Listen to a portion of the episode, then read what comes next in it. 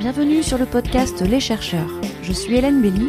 J'interviewe des femmes et des hommes qui se sont penchés à fond sur un thème, une idée, un concept, au point d'y consacrer des années de leur vie, voire leur vie entière. Je m'intéresse à eux comme sujet, tout autant que leur objet d'étude. Qu'est-ce qu'ils ont à nous apprendre de plus qu'on ne sait pas? Au fond, écouter et comprendre leur passion, c'est ce qui m'intéresse et je souhaite le partager avec vous. Si vous avez envie de poursuivre le voyage initiatique dans la tête et les pensées de ces chercheurs, leurs publications seront évidemment mentionnées dans le lien de ce podcast.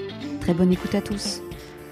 Aujourd'hui sur le podcast Les chercheurs, j'interviewe Thibaut Christophe. Tu es entrepreneur en sociologie et communication. Pour reprendre ton intitulé LinkedIn, ton parcours est extrêmement intéressant parce qu'il démontre la richesse en soi de l'interdisciplinarité. Par ailleurs, tes activités d'aujourd'hui articulent avec habilité les sciences de l'information et des médias, puis les sciences humaines. Tu as évolué dans le monde des médias et de la culture, puis au travers de ta thèse, tu t'es intéressé aux adolescents et adolescentes et à leur usage des médias. Aujourd'hui, tu conseilles des institutions culturelles quant au comportement de leur public. Cette introduction est forcément restrictive, mais le but de cette interview est justement de mettre en valeur ton travail et tes approches. Alors Thibaut, pour mieux te connaître, il faut absolument que tu nous racontes ton parcours avant de réaliser ta thèse. Donc moi, mon parcours, euh, j'ai commencé euh, à m'orienter assez vite et jeune parce que j'étais vraiment flippé de, mon orientation. Euh, et puis, et la deuxième chose aussi qui a été assez déterminante, c'est qu'à cette époque-là, j'étais pas bon élève du tout, à tel point que mes profs et proviseurs me prédisaient un avenir vraiment dans les métiers manuels et pas du tout dans les métiers intellectuels. Et euh, du coup, très jeune, vers 15, 16, 17 ans, euh, je me suis dit que je voulais bosser euh, dans les métiers du spectacle, et plus particulièrement ceux du son, parce que ça me, ça me plaisait beaucoup. Euh, c'était une quand j'ai annoncé ça à mes parents, ça allait pas forcément de soi pour eux d'être intermittent du spectacle parce que c'était ce que ça supposait à, à, à cette époque-là. Et, et pour autant, ils m'ont laissé faire. J'ai commencé du coup très jeune. Euh, à bosser euh, comme simple stagiaire, euh, voilà, road et tout. Et c'est un, un milieu qui m'a énormément plu, dans lequel je me suis euh, fait beaucoup beaucoup plaisir. Et donc ça, ça m'a ça m'a amené à bosser pendant sept ans comme intermittent du spectacle. dans les métiers du son, principalement en théâtre et en concert, donc en, en spectacle vivant et euh, du côté de Lyon pour des, des, très gros et très beaux événements euh, lyonnais. Euh, et il se trouve que du coup, moi, à partir du moment où j'ai trouvé, j'ai eu ce job-là, d'une certaine manière, j'étais vraiment rassuré. Et comme il y avait vraiment une, comment dire, une, une une culture des études euh, en termes d'éducation de la part de mes parents. Je je me suis pas du tout arrêté au bac, certainement poussé euh, par eux hein, d'ailleurs, mais euh, du coup j'ai fait une première année de licence art du spectacle et puis ensuite j'ai intégré le BTS audiovisuel à Toulouse des Arènes. Et ensuite, j'ai fait une licence où j'ai basculé à Bol Sabatier, une licence d'information communication, puis un master d'information communication. Mais en fait, à, à, posteriori, ce qui est assez drôle, c'est de voir que chacun de ces diplômes que j'ai euh, accumulés, ils étaient, euh, comment dire, c'est ça s'est fait de manière un peu hasardeuse en fait euh, pour moi parce que euh, je voulais trouver un job, je l'avais, j'étais hyper bien dans mon job et, euh, et, et du coup c'était plus parce que mes parents me disaient oh, Hein, qu'un BTS, euh, si plus tard tu veux changer, j'avais beaucoup, on avait beaucoup ce discours, ce discours-là à la maison de si plus tard, oui, là ça va bien, mais si plus tard tu veux changer, il faut avoir un maximum de diplômes. Donc bah, je suis rentré en BTS parce qu'on m'a accepté en BTS, j'ai postulé à une licence, on m'a accepté en licence, je suis allé en licence, et puis en master pareil, j'ai postulé au master, on m'a accepté en master, donc je suis allé en master, mais en soi moi j'avais pas du tout un goût pour les études particuliers. Après je me suis toujours fait vraiment plaisir que ce soit dans, dans enfin pour chacun de ces de ces diplômes là.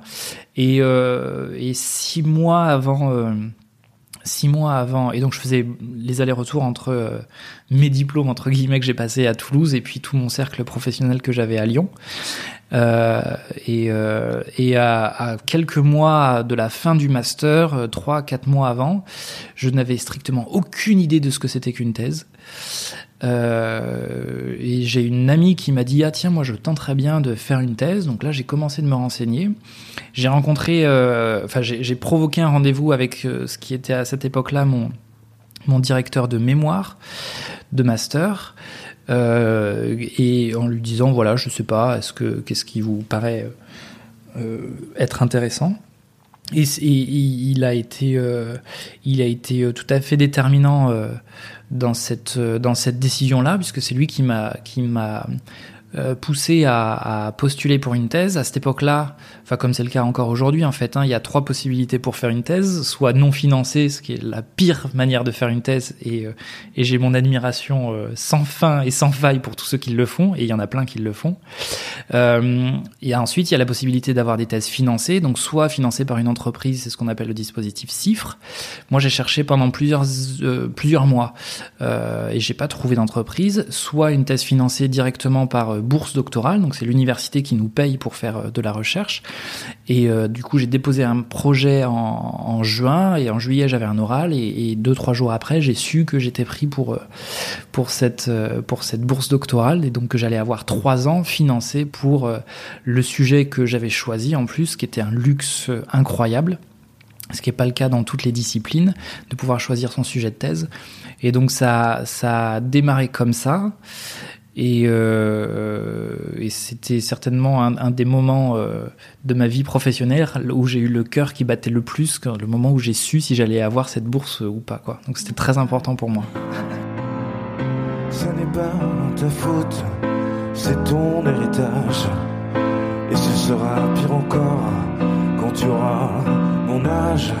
Ce n'est pas ta faute, c'est ta chair, ton sang va falloir faire avec ou plutôt sans. Mon enfant.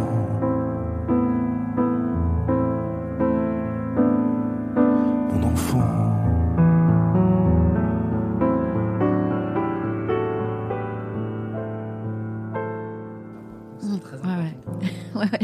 C'est toujours intéressant justement d'avoir tout le déroulé du parcours, parce qu'on voit, euh, euh, d'une certaine manière, il y a eu des choses assez aisées, parce que tu disais justement que tu as enchaîné.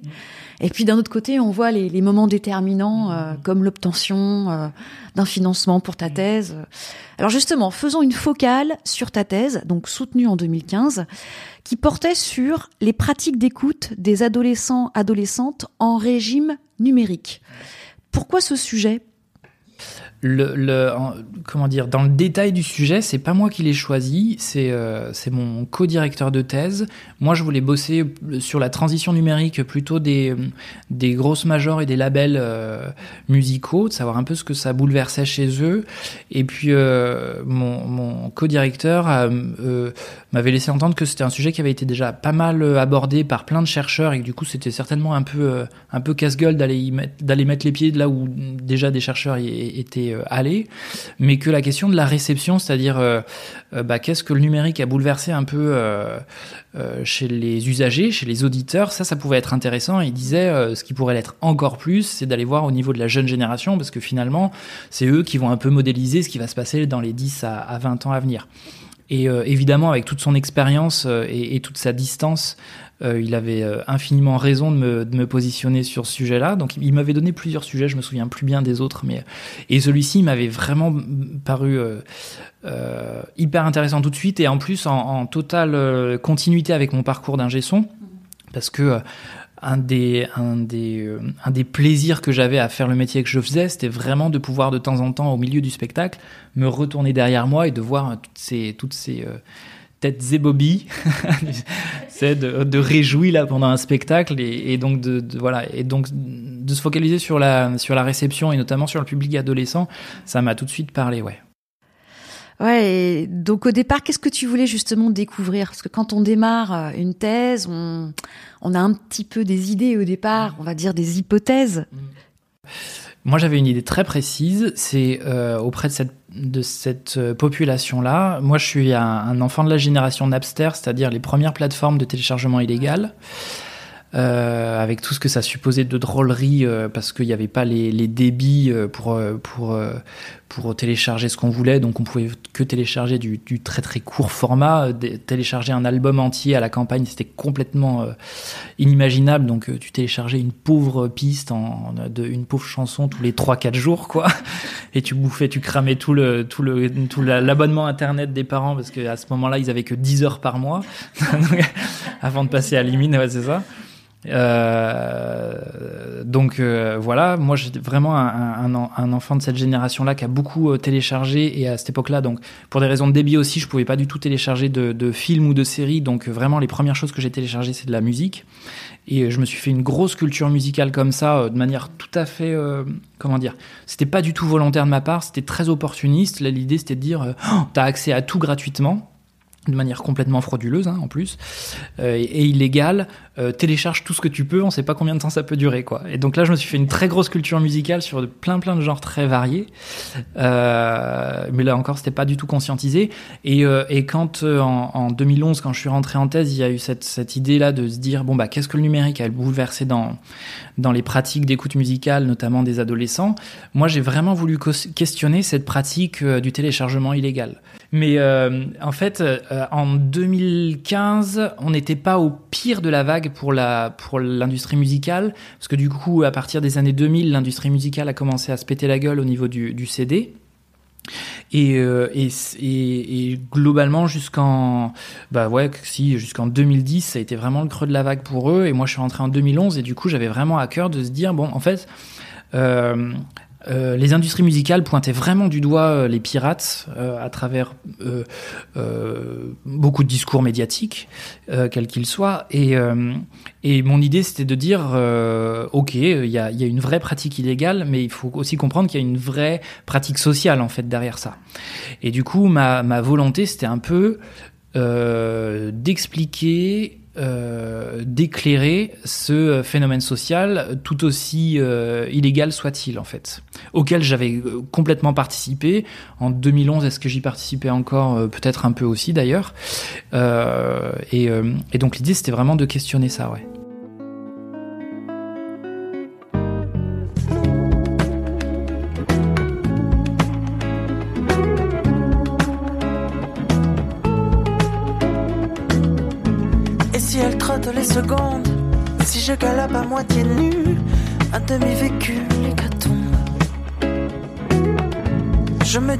Guettant le sombre, quel est le sens à première vue? Découvrir mes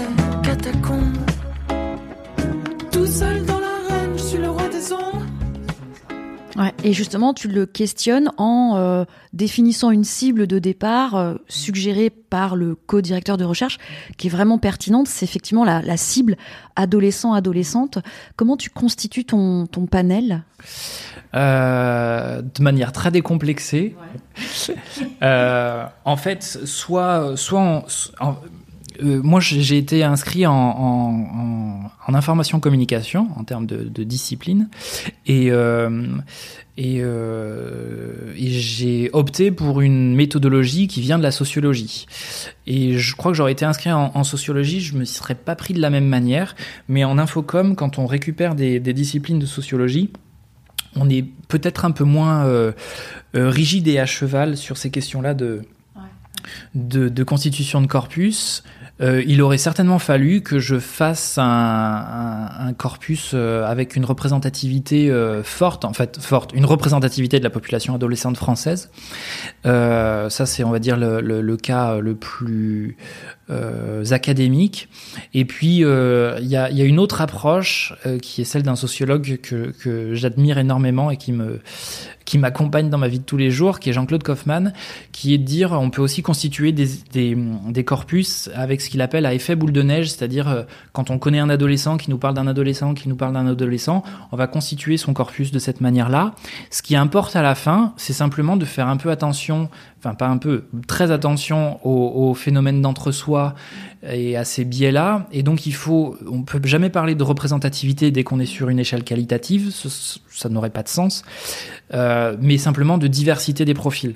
Donc moi j'ai fait gaffe en fonction des critères euh, euh, de sexe, de catégorie socio-professionnelle, de euh, urbain. Euh, euh, rural, etc., d'avoir, euh, donc dans ma thèse, je crois que j'ai suivi une vingtaine d'adolescents et que sur ces 20 adolescents, il y, a une vraie diversité en fait des profils euh, et aussi des âges, parce que du coup, je m'attaquais à la tranche d'âge des, des 11-16 et il fallait aussi que tout soit représenté à ce niveau-là, quoi.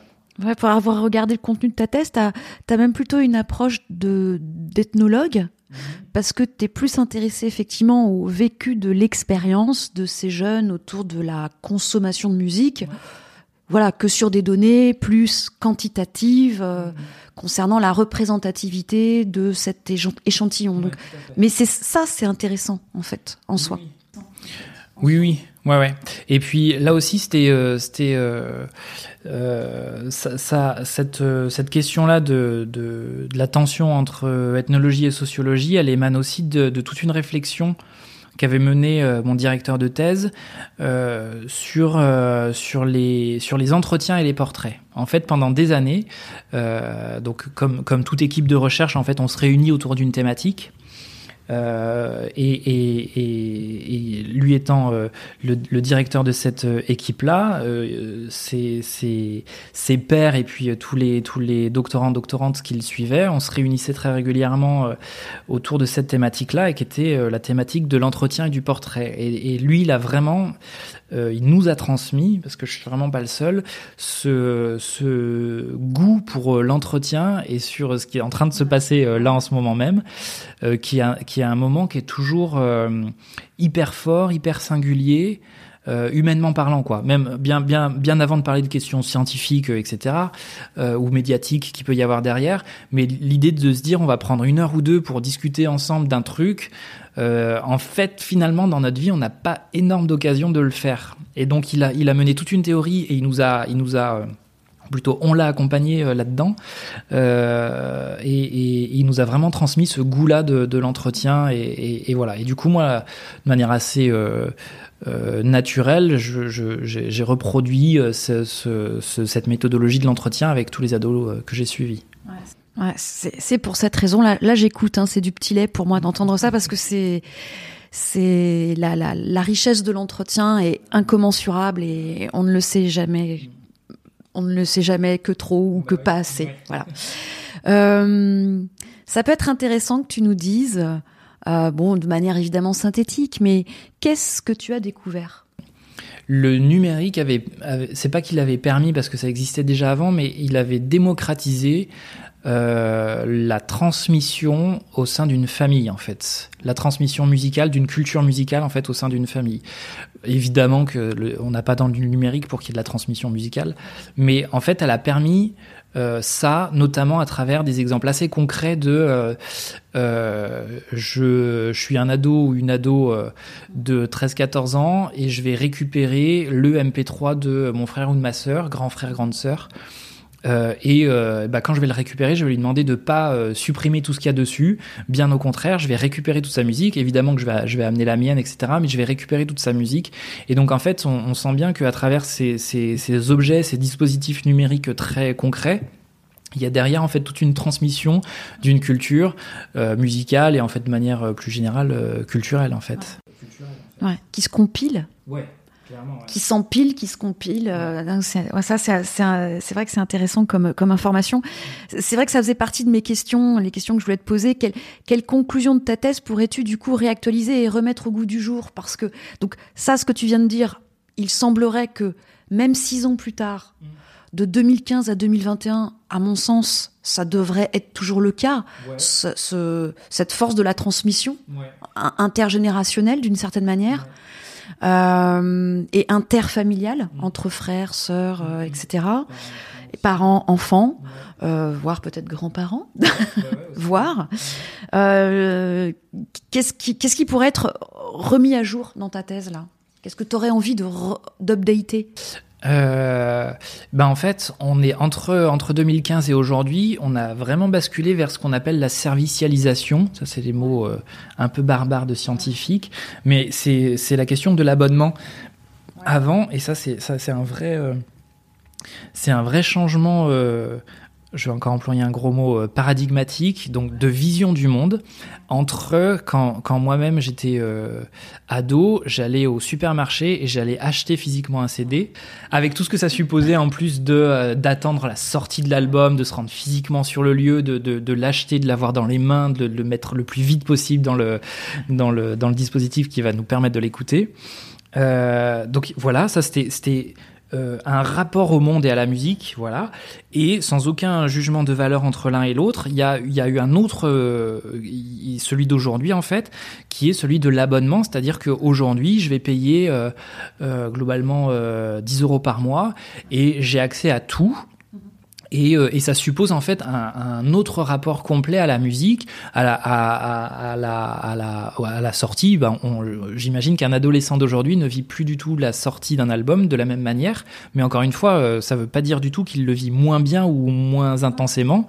Il le vit vraiment juste différemment parce qu'il y a ce, on est basculé de quelque chose de physique qu'on acquiert physiquement à quelque chose euh, qui est de l'ordre de l'abonnement et, et voilà. On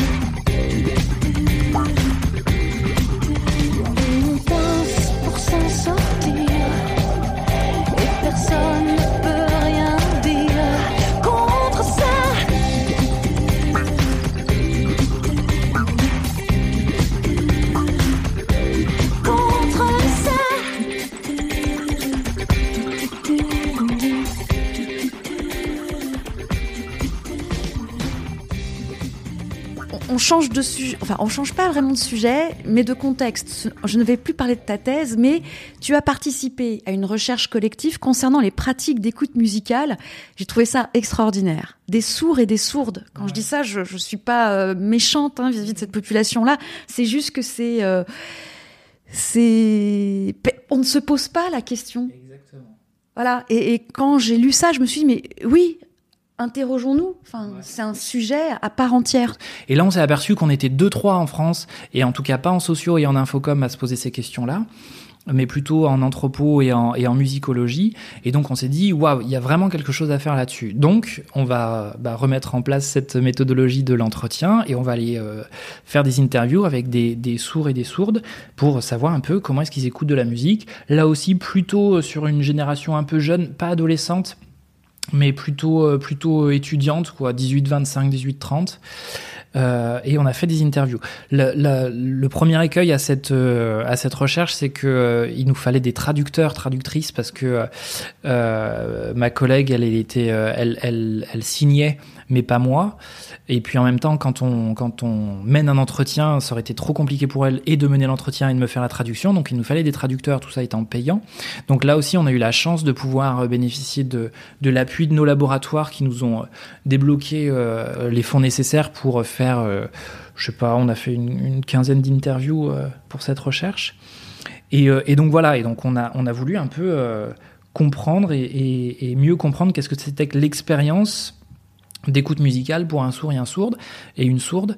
Et, euh, ce qui nous a frappé très très euh, rapidement et c'est c'est une des on va dire une des conclusions de cette recherche non terminée euh, c'est que il n'y a pas besoin de musique pour aimer la musique et, ça, en tant qu'entendant et en tant qu'amoureux de la musique, comme, euh, beaucoup de gens, euh, ça m'a beaucoup, euh, ça m'a beaucoup questionné, pour ne pas dire perturbé.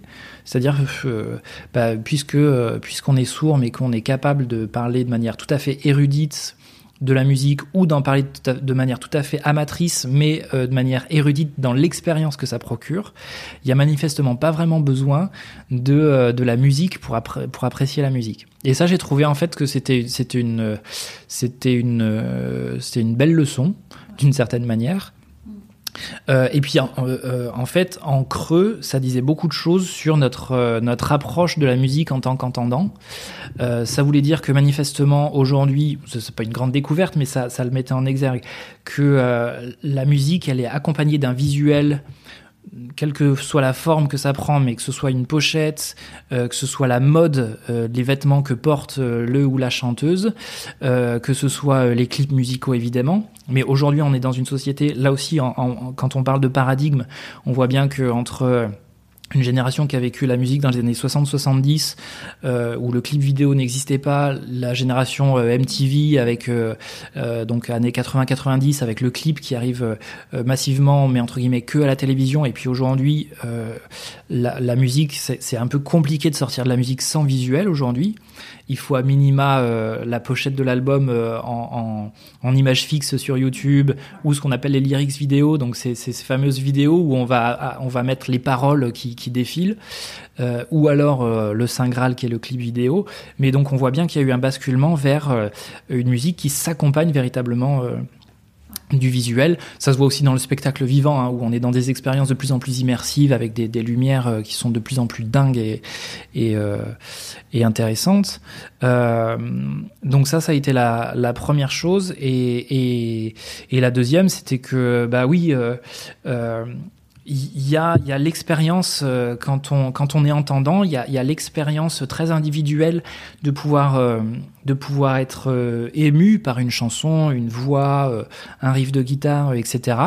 Mais en fait, ça c'est qu'une partie de l'expérience musicale. Il y a une autre partie de l'expérience musicale qui est collective et, et, qui là se qui joue en plein pour les pour les sourds et les sourdes et qui est ben est-ce que tu as vu tel clip? Est-ce que tu as vu tel tel euh, telle chanson, euh, voilà. Et, en fait, euh, simplement dans d'en parler entre nous, ben ça, ça, peut largement être défini comme une expérience musicale en fait. Bah, il faut nommer effectivement, maintenant tu as une activité d'entrepreneur avec ton cabinet d'études et de conseils qui s'appelle REC, Recherche, Évaluation et Communication. Et euh, avec ton regard, ton expérience que tu nous as décrit tout au long de cet entretien, quels sont tes apports et expertises? T'en as un petit peu parlé, c'est la conduite euh, d'études sociologiques pour le compte de, de structures qui accueillent du public. Euh, est-ce que quelles sont justement tes actualités alors? On a un vrai plaisir à aller interroger des publics sur les questions culturelles parce que c'est de là d'où on vient. C'est euh, puis euh, moi je, trouve qu'il se passe tellement de belles choses en fait dans la culture que d'interroger les publics sur la sur juste sur la question culturelle, c'est toujours un vrai plaisir. Mais en fait, on, on c'est largement diversifié. Et aujourd'hui, on, on, répond à plein de contrats et plein d'appels d'offres. Euh, ça peut être sur des questions de, de, tourisme, par exemple. Là, un des derniers auxquels on a répondu, c'est euh, sur les publics du, du, des routes de Saint-Jacques-de-Compostelle, par exemple. Comment est-ce qu'ils vivent leur, euh, leur, euh, leur, euh, leur voyage. Euh, on a bossé aussi euh, pour une étude sur le cancer du sein, c'est-à-dire il fallait, ça c'était très intéressant, il fallait interroger les, les médecins de Haute-Garonne pour savoir comment est-ce qu'ils se positionnaient par rapport au diagnostic et, à, et au surdiagnostic de, du cancer du sein, puisqu'il y a toute une controverse autour de, du surdiagnostic du, du cancer du sein. Donc voilà, en fait, nous, notre... notre euh, expertise avec toutes les guillemets et la modestie qu'il y a derrière, c'est on sait mener des entretiens. Euh, ça nécessite en fait plein de euh, comment dire plein de petites compétences pour mettre à l'aise la personne, pour euh, euh pour le faire de manière éthique aussi, pour euh, voilà, ça nécessite quelques compétences en matière de retranscription aussi, de et puis d'analyse ensuite derrière. Mais voilà, et en fait en soi maintenant aujourd'hui, peu importe le domaine dans lequel on travaille, nous, ce qu'on apporte, c'est un outil méthodologique pour, euh, pour écouter des gens, en fait. D'où le rec, d'ailleurs, en fait. C'était le, rec qui vient de record d'un d'un magnétophone ou d'un enregistreur. L'idée, c'est de dire, en fait, nous, ce qu'on sait faire, c'est écouter les gens. C'est un peu bizarre et on, on, le présente un peu de manière fainéante. Mais en fait, derrière ça, il y a, il y a quelques petites compétences, ouais.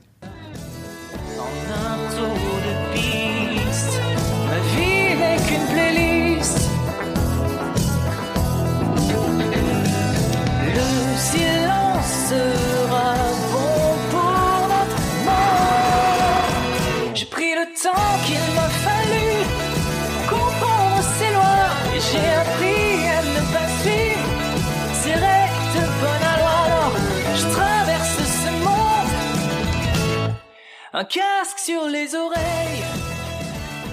Comment tu vois l'avenir avec le déconfinement sur la, la dimension culturelle? Comment tu vois les choses avec ton petit regard de, de finalement de, de docteur dans le domaine des sciences de l'information et de la sociologie? Je pense que euh, quand les établissements culturels là vont rouvrir, il va y avoir une, une forme d'appel d'air euh, auprès de beaucoup de gens qui sont en manque d'événements culturels. Et donc moi, je suis pas très très inquiet sur euh, euh, sur l'avenir de la culture. En France, on a on a ce statut qui est particulier, qui est à la fois très décrié et et, et moi que je défends beaucoup, qui est l'intermittence, que beaucoup de pays au monde nous nous envient. Euh, donc la, la, culture, elle va perdurer en spectacle vivant, j'entends, en présentiel, ça j'en suis sûr. il faut pas absolument pas nier qu'il y a des expériences médiatiques en fait à travers des écrans, etc., qui sont qui sont pas du tout à écarter, qui vont certainement continuer d'être de se démocratiser. Et j'ai envie de dire, bah pourquoi pas parce que ressentir un, spectacle live c'est quelque chose, mais on, peut aussi avoir des émotions par écran interposé. C'est pas du tout, euh, c'est pas défendu et c'est tout à fait, euh, euh, enfin ça, ça advient aussi. C'est une autre expérience qu'il faut pas rejeter. là, il me semble que ce que le Covid va vraiment mettre en, exergue et, là il y a une comment dire, il y a une, il y a une vraie responsabilité politique et citoyenne. C'est à partir du moment où tous les établissements culturels auront eu une perte économique très forte. le vrai risque, c'est de dire, puisqu'il faut qu'on réemmagasine de l'argent vite, qu'on on peut pas comment dire, décrier les établissements culturels qui vont réfléchir de cette manière-là. Euh, la, l'option qu'ils risquent de prendre, c'est euh, on va aller entre guillemets à la facilité, c'est-à-dire à ce qui réunit le plus de public, donc plutôt les têtes d'affiche, euh, plutôt une culture euh, très démocratisée, euh, et, du coup laisser pour compte euh, euh, soit les artistes plutôt régionaux qui sont pas forcément qui, qui, vivaient en plus qui vivaient j'ai pas envie de dire bien mais en tout cas qui vivaient de l'intermittence qui arrivaient à renouveler tous les ans leur statut etc parce qu'il y a une il y avait une comment dire il y avait plein d'établissements culturels qui étaient prêts à les accueillir et il y avait un public peut-être moins important en nombre mais qui était présent. Là si les petits établissements culturels qui étaient qui, qui déjà étaient pas roulaient pas sur l'or mais là du coup vont faire le choix de, plutôt aller vers entre guillemets la facilité, mais quand je dis ça, c'est pas du tout euh, pour les dénigrer, c'est parce que ça va être face à une réalité économique qui est la leur. Euh, possiblement, il y a en fait plein de euh, d'artistes ou de ou de, projets culturels qui vont pas pouvoir voir le jour, quoi. Du coup, en, réponse à ça, est-ce qu'on peut s'imaginer là de manière prospective ce que pourraient être les adaptations bah, déjà, une, la première euh, réponse serait une réponse juste citoyenne en disant bah, je vais pas aller voir que des gros, euh, des gros films et des gros spectacles, mais aussi des choses plus, euh, euh plus confidentielles, parce que bah, d'une certaine manière, ça va être un vrai acte citoyen et politique de faire ça. L'autre chose, c'est que, et ça c'est assez fascinant, c'est la question plus technologique, c'est-à-dire qu'on voit notamment à travers la, la réalité virtuelle, les casques qu'on nous met euh, sur les yeux et tout. Il y a des expériences à Toulouse euh, tous les ans à travers un festival qui s'appelle les Storygraphes, où on réunit des gens dans une salle de, de cinéma et tous les gens dans, dans, la salle de cinéma ont leur euh, casque en VR. Bon, moi au début j'étais très très choqué de la pratique. Bon, et en fait c'est une pratique technique et pour l'instant pas sociale dans le sens où elle n'est pas démocratisée, mais ce qui est intéressant derrière ces expériences-là, c'est de voir un peu euh, si elles vont prendre socialement ou si pas du tout. Il y a des, des, des milliers d'exemples de technologies qui ont pris, il y a des milliers d'exemples de technologies qui n'ont pas pris du tout socialement. Euh, et là, on, sent bien qu'il y a, plein d'expérimentations qui sont très intéressantes. On va clairement vers ce qu'on appelle de l'immersivité, c'est-à-dire comment être de plus en plus euh, euh dans un monde qui n'est pas celui proche de notre, de notre corps physique, ce qui est assez questionnant sociétalement parlant quand même. Pourquoi est-ce qu'on a besoin d'être dans, une, dans quelque chose de plus en plus immersif? Euh, Mais au-delà de la question philosophique, ça va être intéressant de voir si, euh, encore une fois, si socialement, il y a ce qu'on appelle une appropriation sociale de ces technologies, c'est-à-dire si d'un seul coup, ben, euh, on n'a plus envie d'aller au, au, cinéma, mais on se mettra tous des casques euh, sur la tête et on vivra d'autres expériences que celles d'aujourd'hui, quoi. Donc, il faut suivre ça de près. Ouais, ouais tout à fait. Bah, en tout cas, c'était euh, super intéressant. Merci à toi, Thibaut, bah pour cet entretien. Pour bah, oui, bah, écoute, euh, peut-être euh, aurais-je l'opportunité de te réinterviewer à travers des casques interposés. Oui, peut-être que le podcast évoluera sur un casque de cette sorte-là. En tout cas, merci à toi, Thibaut. Ouais, à travers des casques interposés, du coup, on le fera.